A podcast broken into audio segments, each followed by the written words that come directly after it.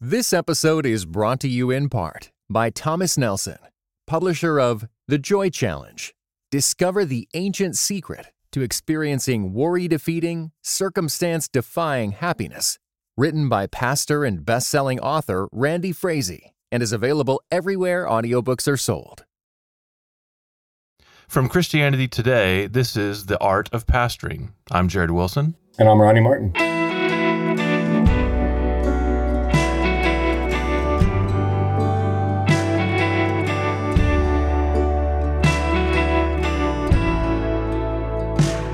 Guide me, O thou great Jehovah, pilgrim through this barren land. Today we're gonna we're gonna discuss discouragement, Jared C. Discouragement and frustration uh, with pastors, and I'm looking forward to this not because the topic is so cheery, but because it's uh, You know, last week we talked about anxiety. yes. Now we're talking about frustration and discouragement. We, we ought to call this the Depressed Pastor Podcast. it, it might it, it, it factors in for sure, you know. yeah, the Debbie Downer po- Pastor Podcast.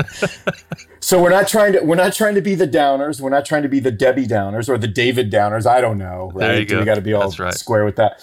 Um, but we do want to talk about we do want to talk about some things that we face or we have faced, and that really, when we think of pastoring, we know that men all over are facing.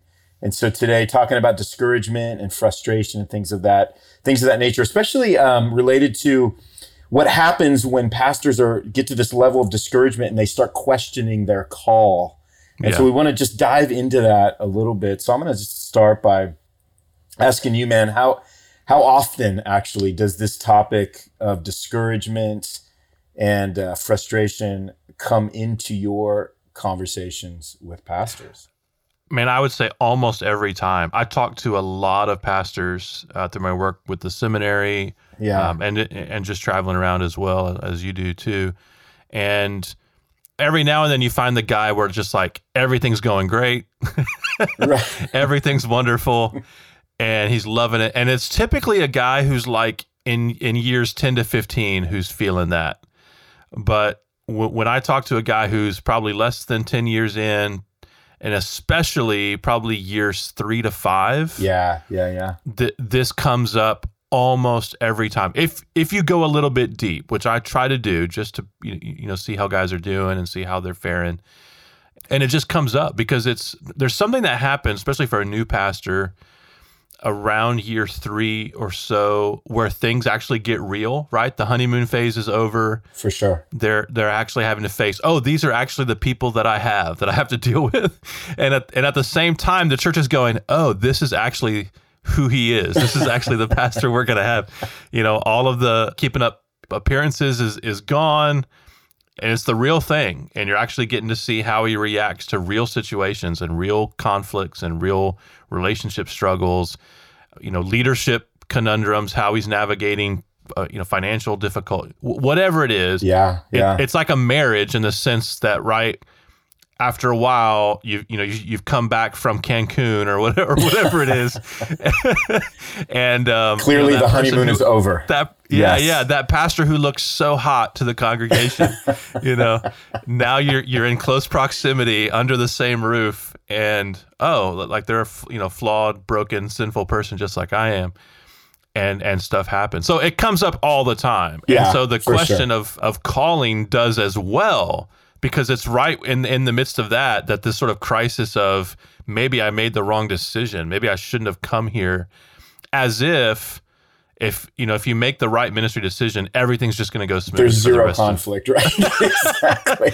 right I Yeah. mean, what's the fundamental problem with that what is the problem with somebody thinking oh if if i had made the right decision or if i was called to this it would undoubtedly be easy Yeah, I, man, I, it must be. There's something in the water of pastors that that we idealize ministry on, on some fundamental level, right? And so, and I think when you come into ministry, what you just said, and you have that particular honeymoon period where everybody's like, "Oh man, you're the greatest preacher I've ever heard," and then I think the other thing too is it takes a while as as your congregation is getting to know you. It takes them a minute before they allow themselves to communicate problems that they're having in, in their life, in their personal life, or even problems that they're beginning to have with you, with the things you say, with the way that you say the things you say.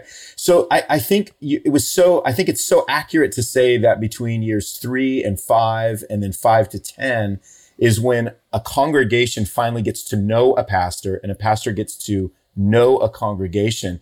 And what we find is that we don't particularly like what we know so much. And so, but there's a particular kind of honesty that I think is finally gets put on the table, sort of a this is who you are, this is who Right. I am. And a lot of times people's personalities and their their own frustrations, maybe with the pastor that was before you or with pastors in general. Um, a lot of times it might not even be you as much as it's just frustrations that people have when they have figures of authority over them. So that man, there's all of these contributing things that just tend to surface. And then you sort of step back and you go, either maybe I'm not called to this particular congregation, or I don't know if I'm called to do this at all. Because in some ways, I feel like I must be the only one experiencing this because this feels brutal, right? Right. Well, and you know, pastors in in general are reluctant to complain. Right. Yeah. You know, to to be or, or to or to appear like they're complaining.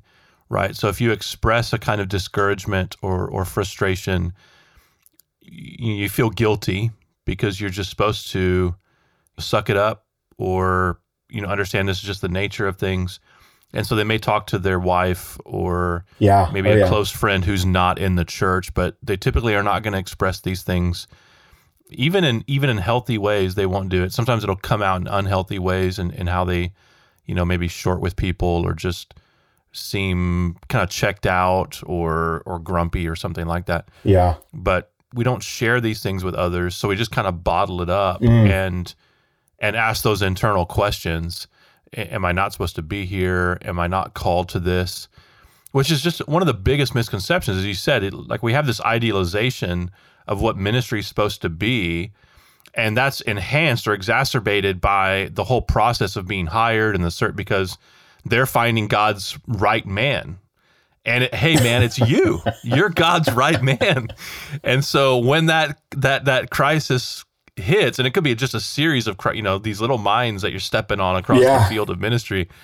It could be you know when that starts to happen, it that erodes that illusion or the or the uh, you know ideal of God's right man. You become allegedly God's right. That's man. right. Like, yeah, I mean, they may be thinking, did we get it wrong? You're thinking, did they get it wrong? Did I get it wrong? And that just, I think, cuts against really the biblical testimony Yeah. of calling and, and ministry in general. Like, what ministry records do we have that if God calls you into something, it's gonna be easy or it's gonna be comfortable? Well, isn't it know, just the isn't it just the opposite? I, I mean, I, I feel like Right. if we if we were to if we were to encounter a ministry of which everything was just sweet times all the time, right? If it just felt like one endless party where your congregation just adored you and every word that came out of your mouth was like candy for them, you know, at some Right, point right. you would just go, "Hey, there's something off about this." The, That's right. The fact that I'm not experiencing any sort of uh, there, there's no pain points, right? And there, Hmm. there, there's something odd about that in terms of what Scripture tells us, specifically what Jesus told us and Paul told us about what this whole thing was going to look like, right? Yeah, I mean it's instructive. The you know some of the famous callings we have in in in the Bible, right? You have the calling upon Abraham and the call of of, of Moses, but I, I think also of like the call of Isaiah. Yeah, I mean, which began with this great, glorious discombobulation. He had this beautiful Mhm. vision that was so overpowering that it, it, it took him apart basically. And and so it was kind of a severe thing but just a very overwhelming sense of just the glory and the beauty and the grandeur of god which set him up for that availability like man i'll go anywhere. I'll do anything Yeah. for you because Yeah. of what you've done in my life. And god sends him to a very difficult ministry. Um, you're going to go talk to people who aren't going to listen to you and you're going to lose people. You're going to lose like 90% of the people. You know, only a stump is going to remain when you're done. Well, none of us would want that kind of ministry. None of us thinks like, man, I'm going to go to this church. I'm going to lose 90% of the people. That's my plan. You know, it's Yeah. just not what we're thinking of doing. and yet we just have example after example of biblically the call to ministry is a call to die to yourself. It's Yes. a call to take the gospel to hard places. And you, you may not think you're doing mission work because you're not in Uganda or Yeah. East Asia or wherever it is, but you may be doing mission work in that in that rural town or in even in that suburban neighborhood. Faithful gospel work is always mission work Absolutely. wherever you are, and mission work isn't isn't easy by nature. It's not easy. Yeah, let me. I want to explore a couple things that kind of that that you said a couple things that triggered some uh, two things I'd like to explore. The first one is I know your story in Vermont. You were there for five years. You had a, a Six years, but six who's years. counting? Who's counting? Right. I love how you got to be all literal with me like that. Couldn't just let me roll with five. Um, you're like, no, no, no, no. It was six. I want to let the record show. It was Six, it felt like twenty. but there's this, you know, pastors are not always called to a life sentence in a hard place. Sometimes, certainly, God brings pastors into places that are seasonal for both the church and the pastor. And it could be that God uses a particularly difficult run at a church just for a season, right? And that was that was your experience in some ways. Yeah, but you know, I didn't think of it that way. I think it, you know, was important for me, and I think this is, you know, I, you know, I don't want to extend my own convictions into a law that the Bible doesn't extend, but I think it's important for when pastors go to a place to not be thinking this is just a season, but to be really invested and think long term, which is what I did, and and it's why it made it, you know, I would say to say traumatic is probably a little too strong, but it was very difficult to leave, and partly because I, I went there planning to die. I Right. went there thinking this is where I want to spend the rest of my life, and I meant that, and I said that, and that of course became complicated when it, when we were making our exit. Right. That you know I've already talked such a big game, but it wasn't in my mind talking a big game. Like it, it wasn't me trying to tell people what they wanted to hear. It's what I actually felt. In you had a desire to begin this ministry and end this ministry.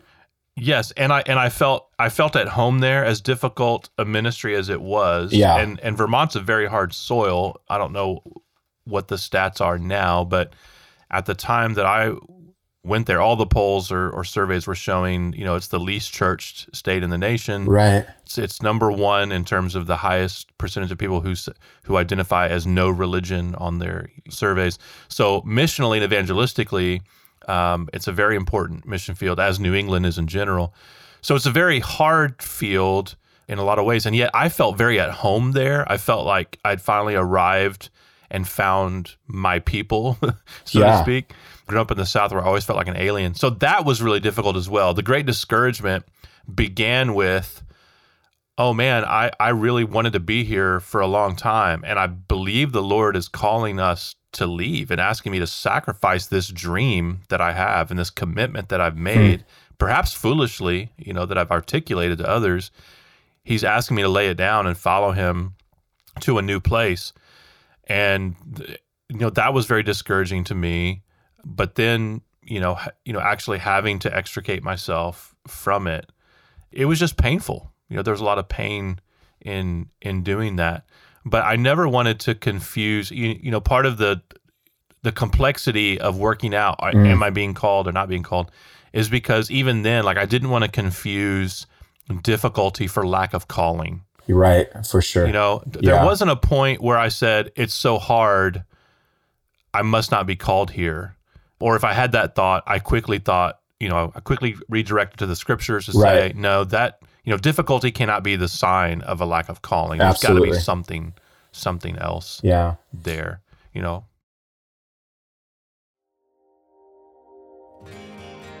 This episode is brought to you by Church Salary.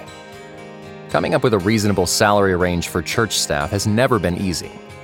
There are so many details to consider before setting compensation for church staff, and you're probably asking yourself questions like Are we paying too little or too much?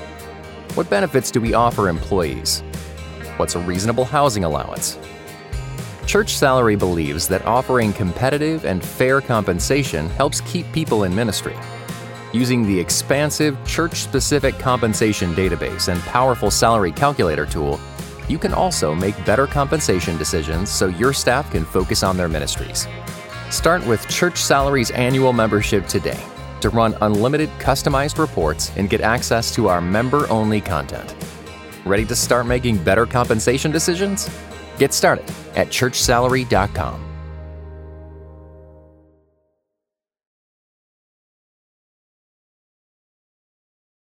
Let me ask you this because something this has come up uh, in conversations I've had with other with other pastors because you said something you know your intention was to go there and basically you know you wanted to enter that ministry and you wanted you wanted to be a you know you wanted to be a lifer in Vermont.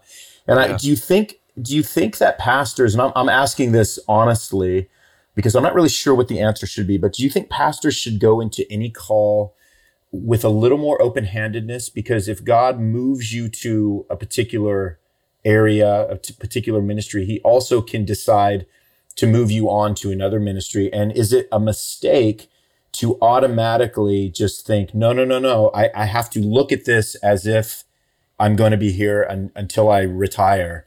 Or is it better maybe to, to sort of stand back and go, I'm going to be here as long as I feel God has me here, or in, unless I hear a clear call to move someplace else. Would that, would that change some of the mental and spiritual dynamic that happens in our heart in terms of the discouragement that can come into play if we're three years in and we're like, oh, this is really hard and painful. Yeah, you know, I, I think as in the avoidance of being double minded, I think it, it it is important what you just said to sort of you know, as the Bible says, don't say tomorrow I'm going to go here or there, or right? This, you, you know, Yeah. such place. But if the Lord wills, you know, that's a component that was kind of missing from my conviction, which is to say, if the Lord wills. And when people would ask me, "You're going to be here a while? You're going to stay?" and I would say, "Man, I'm not going anywhere. I'm never going to leave." Right. Which only caused me problems later when I did, because there are people like, "You've betrayed us, right? You've pulled the rug out from under us." Well, but that was And an I honest. that was an honest Yeah. statement, though, right? Because you It, had, it was, but Yeah. but here's the thing. So I, I think it's important to be able to say if the Lord wills, but to be acting like a lifer, because the problem can be if you're thinking if the Lord wills, but you're acting like, hey, you know what? Maybe I'm here, maybe I'm not. Maybe I'm not going to invest too deeply. I'm not going to put roots down. Right? Was it Martin Luther who said, you know, if I knew the Lord was coming back tomorrow, I'd still plant my apple tree today? right. It's you know, it's kind of something like that. I don't know if he's the one who said that, but I've heard like tomato plant. I've heard, I've heard that. Yeah, Yeah, whatever it is. yeah, right. I've heard all kinds of different fruit and vegetables that he was going to continue to, uh, yeah, maintain that Right. day. But, but um, the idea is, you know what? Tomorrow may be different, and I and, and the Lord may will that I not be here. But today, I'm going to live and invest as if I'm going to be here for the long haul, because that's what people are, you know, ministered to by anyway. If if they feel like, man, you've got one foot out the door, and your and, and your heart's not really in it with them. So if you can avoid a double mindedness, that's sure. really kind of the sweet spot to be in, which is to say, I'm going to be here as long as the Lord allows me to be here for sure. unless because I don't know the mind of the Lord and he may call me somewhere else and, and I want to be open to that. Right. But while I'm here, I'm I'm gonna be here. I'm gonna live here. because Right. people need to invest in their pastor too and they need to invest in a man that has committed himself for as long as the lord has him there because again we've seen the flip right which i think you you kind of alluded to which was you know there's that cliche that goes around that says there, there's some kind of stat out there right that says you know pastors are kind of average now three years uh, in any one particular location before they kind of move on to their next quote unquote calling. So instead of getting this pastor with all of this experience, he basically has three years of experience in any new place that he goes to. Right. Right. You know, so there's Why do you think that is? I mean, is that like why three years? Because that seems to be the magic number of when things get real, yeah, well, because I think it's isn't it? well, yeah, absolutely, yeah. So there, there, yeah, there's a reason why that You don't that even know so who magical. you're pastoring until year three. Like like you don't even know who they are Yeah, until year three. You barely even know their names after year three if you're like me and you have a problem with memorization. But yeah, but I mean that would make a lot of sense, right? Like that, like the sweetest spot for our flesh would be that what I'm going to do is I'm going to bounce from congregation to congregation so that I can be in a place with them where they are constantly just discovering who I am. They haven't seen, they've only seen my, my good side.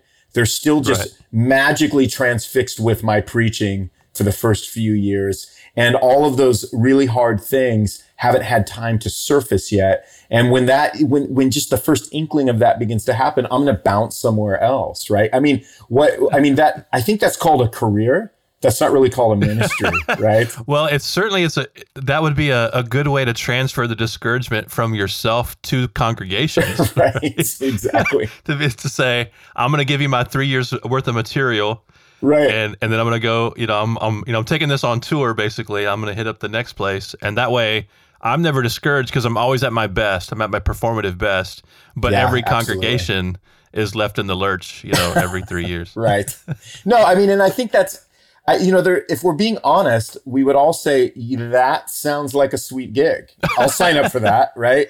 Um, again, it's because it, it feels more. It's more a career move than it is settling into what God has called us to, which is, you know, a ministry that contains the kinds of development that that he puts us in to to do in in us. I think one of the other things too, this gets us if we're talking about discouragement, I think a lot of pastors feel like they don't have an outlet for their discouragement. You know, the Bible never hides discouragement.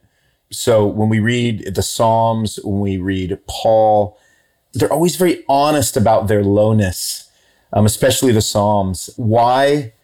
Why do pastors have such a hard time being honest about discouragement? What what what are they afraid to lose in the honesty of that? What do you think? Man, it's I think it's a it's a tough question. I think in general because we feel like we have to keep up appearances Yeah, or or, or or set the tone. We don't like just the general mood of discouragement and we don't want our people to be discouraged. So if if we you know if we share our own, it's almost like we're bringing the room down or we're you know we're kind of changing the temperature of of, of the congregation and we've got to be rah rah. We've got to Yeah. keep up the appearance. But I also just think there's that level of not wanting to show weakness, of not wanting mm, to that's good. Be seen as as as weak or yeah in a lot of different ways whether physically or emotionally. If you're in the midst of conflict in particular right so say this isn't a year thing or you you know it, it's not about the congregation got real and but it's just whatever year you're in there's some kind of di- you know division or conflict going on. To admit discouragement to admit that you're being laid low by it is like a kind of admitting of defeat and kind of a show of weakness. Yeah, I think a lot of pastors are a little shy about that. Like if I if I open up this side to them, they're going to stab me in it. yeah, for sure. you know, kind of thing. Like so I'm not to I'm not to do that. I got to cover all the I got to keep my armor on and not express it. We we think, you know, setting an you know, an example to the flock as Peter says in first Peter 5, we think that means looking like we have it all together right. And putting on a happy face. And we certainly don't want to be the sad sack pastor. I mean, Because there is that too, isn't there? There is. there is. Yeah, you don't want the guy yeah, who's constantly the you know, wearing his- overshare his- pastor. That's The- right. The yeah. feelings on his shirt sleeve guy. You don't want to be that for sure. But there's honesty Yeah. that I think is is important for pastors to How do embrace. you how do you see that honesty coming through? So let's get practical for a minute. Yeah. Um, because again, I, I would say most pastors are not in danger of oversharing, but there is, I would say, you know, kind of given, kind of given the last 10 to 20 years of where we find ourselves culturally and what is acceptable. Um, it is acceptable now to be the vulnerable pastor, to be the pastor that shares a little bit too much about how he's feeling all the time, because now you're going to get you're, you're going to get a younger generation that is going to appreciate that. They're going to feel like, man, we have a guy up there who's honest, who is vulnerable about his weaknesses. How can we tip the scales too far on that end of things? How can we overshare, like even in a sermon? What, what would be some things that we need to guard against with that? Yeah, so I mean, transparency I think is very compelling, and yet there comes a point, as as you indicated, that it becomes about preaching yourself rather than preaching Christ.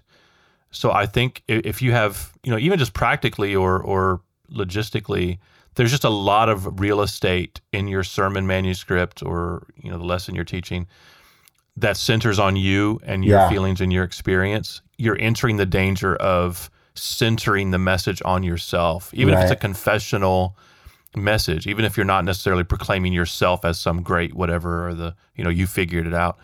But if you're dwelling too much on your own feelings or your own hurts or experience, you run into the danger of kind of the pulpit is not a confessional.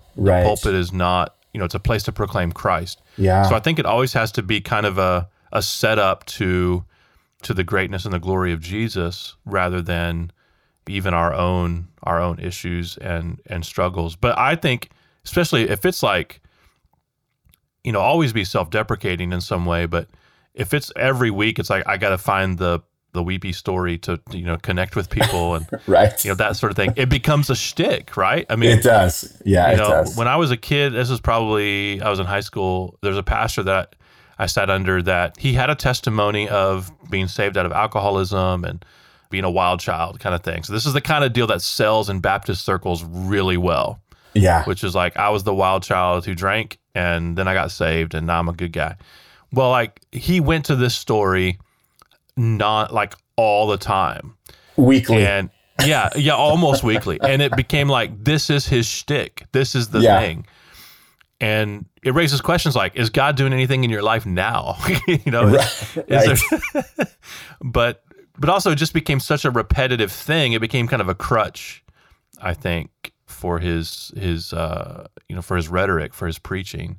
So those Yeah, are some for things sure. I think some warning signs to kind of think about. What about you? I mean, you think that there's what's the danger in in sharing discouragement publicly?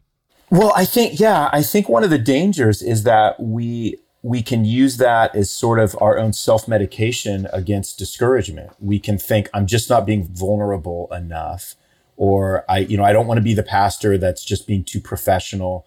By being as confessional as I can be um, in the pulpit, that is one of that is one of the things that's going to guard me against discouragement. And and although there's some truth with I think there can be some truth with that. I think more often than not, I think we're going to find that our, our discouragement comes from probably an unhealthy expectation of what this calling actually uh, is and always will be, which is that, you know, we battle not against flesh and blood, right? So we're, man, we're in the business of caring for people's souls. We have an enemy that is not incredibly happy with us embarking on that work. And I think, I think for us, it's just this awareness that needs to always be in place that says this work was always going to be hard ground, hard soil. And man, there's going to be barriers at every turn. And to have an expectation that it's not going to be like that, or if I can just find some ways to maneuver through that without having, again, just a return to my settledness in the finished work of Christ, I, I think discouragement is always going to, to have just sort of a, a, a hold on us in some of those ways. you, you know the the realism of of the word of God I think ought to impact our reality in in this regard as well Yeah. to see you know the real depictions of discouragement there what Yeah. what people who were called were called into and be able to just see that w- whatever season of ministry we're in it is quote unquote normal for life in a fallen broken world i mean i know guys who are past year 10 year you know 20 and every, and and everything's going great and they're discouraged that there's not a hill to climb Right. you know like they kind of miss those days of being in the fray of Yeah. they feel like, man, I'm I'm I'm too comfortable. So there's always, you know, some pretense that we can use that would discourage us, and that gets conflated with our sense of calling or not calling. But it's so calibrating, stabilizing the Word of God, which just speaks reality to us Yeah. to to let us know our broken world is is not uniquely broken just for us, but it's always you know it's been like this since the fall. But the word of God will not return void, and whatever He's called you into, He's going to be there with you. I think that would be kind of a parting encouragement that I would share Yeah. is that wherever you have found yourself, where whether you feel like you were bamboozled, you were sold a bill of goods. Right. I know pastors who feel like, man, I was sold a bill of goods, and the congregations feel that way too. Right. You know, man, you sold us a bill of goods. You may feel that way, but the Lord saw it coming, and and He wanted you to be, you know, the one at the helm of that ship at this time. So you can have all, you know, all the humility and the confidence that that brings, knowing that wherever He calls you, He's going to go with you. He's not sending you out without His own partnership and friendship Yeah. beside. That's helpful, man. Thank you. Man, it's been great talking with you today. I'm Jared Wilson. I've been talking with Ronnie Martin. Thanks for joining us today on the Art of Pastoring podcast. Open now the crystal fountain whence the healing waters flow. Let the fiery,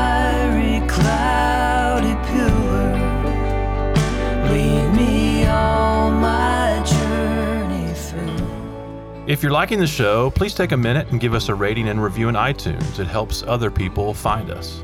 You can find Ronnie and me on Twitter at, at Ronnie J. Martin and at Jared C. Wilson. Feel free to hit us up with questions and potential topics for the show. We'd love to hear from you. The Art of Pastoring is a production of Christianity Today. It's produced by Mike Cosper, editing by Mike Cosper and Aaron Leslie, mixing by Aaron Leslie. Our theme song is Guide Me, O Thou Great Jehovah by Jeremy Casella.